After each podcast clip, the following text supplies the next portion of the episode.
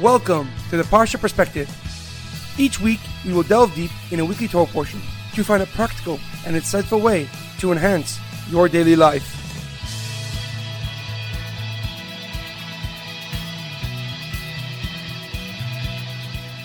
Thank you for tuning in. My name is Shalom Yamini. Each week, we will look into the weekly Torah portion to find inspiration that will complement your daily life and intensify your connection to God.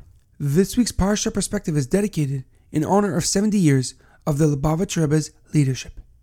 This week's Torah portion is Parshas Bo. Our Parsha begins with Moshe and Aaron warning Pare about Makas Arbe, the plague of locusts. After Moshe and Aaron left, Pare's ministers begged him to set the Jewish nation free. They argued that the Egyptian people were suffering needless amounts of pain. So Pare called back Moshe and Aaron and told them that he will allow them to serve in the desert. However, they must leave their children behind as collateral. Moshe and Aaron obviously refused his offer, and Pare stubbornly refused to allow the Jewish nation to go with no prior conditions. When the last two plagues, Makas Arbe and Makas Choshech, the plague of locusts and the plague of darkness, concluded, Pare called back Moshe and offered him this deal. He would let the Jewish nation free. However, they would have to leave their animals behind. When Moshe rejected his offer, Pare sent him away with a warning never to appear in his presence again. As the Pasuk says, You shall no longer see my face, for the day you will see my face, you shall die. So Hashem struck Egypt with the last plague, Makas Bechoros, the death of all firstborns. It started at midnight, and as the death toll started to rise, Pare, who was himself a firstborn, ran to Moshe and told him to lead the Jewish people out of Egypt immediately. The Jewish nation began to gather their belongings and the rest of the Egyptians' valuables and left Egypt midday on the 15th of Nisan. Hashem then gave the Jewish people several mitzvahs, including eating matzah on Pesach, recounting this story by the Seder table, the mitzvah of tefillin, and the sacrificing of all firstborn kosher animals. However, a question comes to mind. The mitzvah of recounting the story of Yetzias Mitzrayim, the exodus from Egypt to your children, is repeated three separate times. Why does the Torah emphasize this specific mitzvah on three separate occasions? One of the many answers that is given is that Moshe reiterated this specific mitzvah three separate times to teach the Jewish nation the value of education.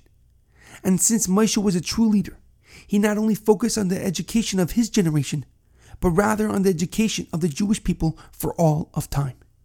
Moshe knew that the differentiating factor between the Jewish people and the rest of the world would be their constant pursuit of education, as we are known for being the people of the book.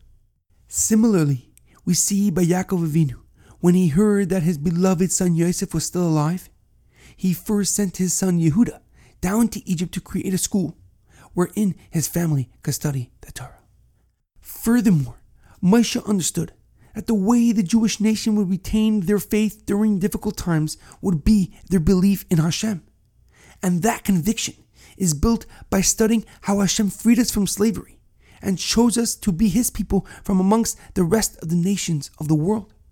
And this is the very reason why we mention Yetzias Mitzrayim, the exodus of Egypt, every single day.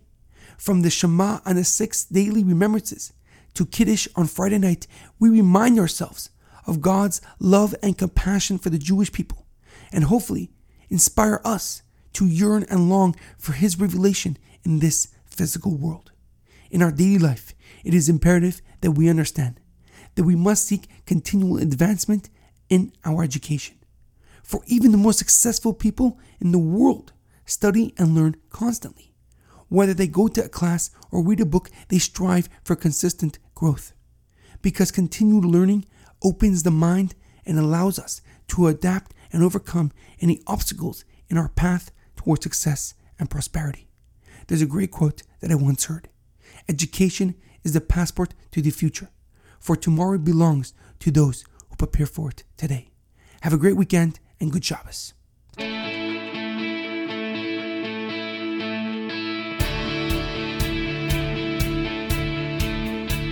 Thank you for tuning in to the Parsha Perspective. Check out our website, theparshaperspective.com. Send thoughts and comments to theparshaperspective at gmail.com Till next time, thanks for listening.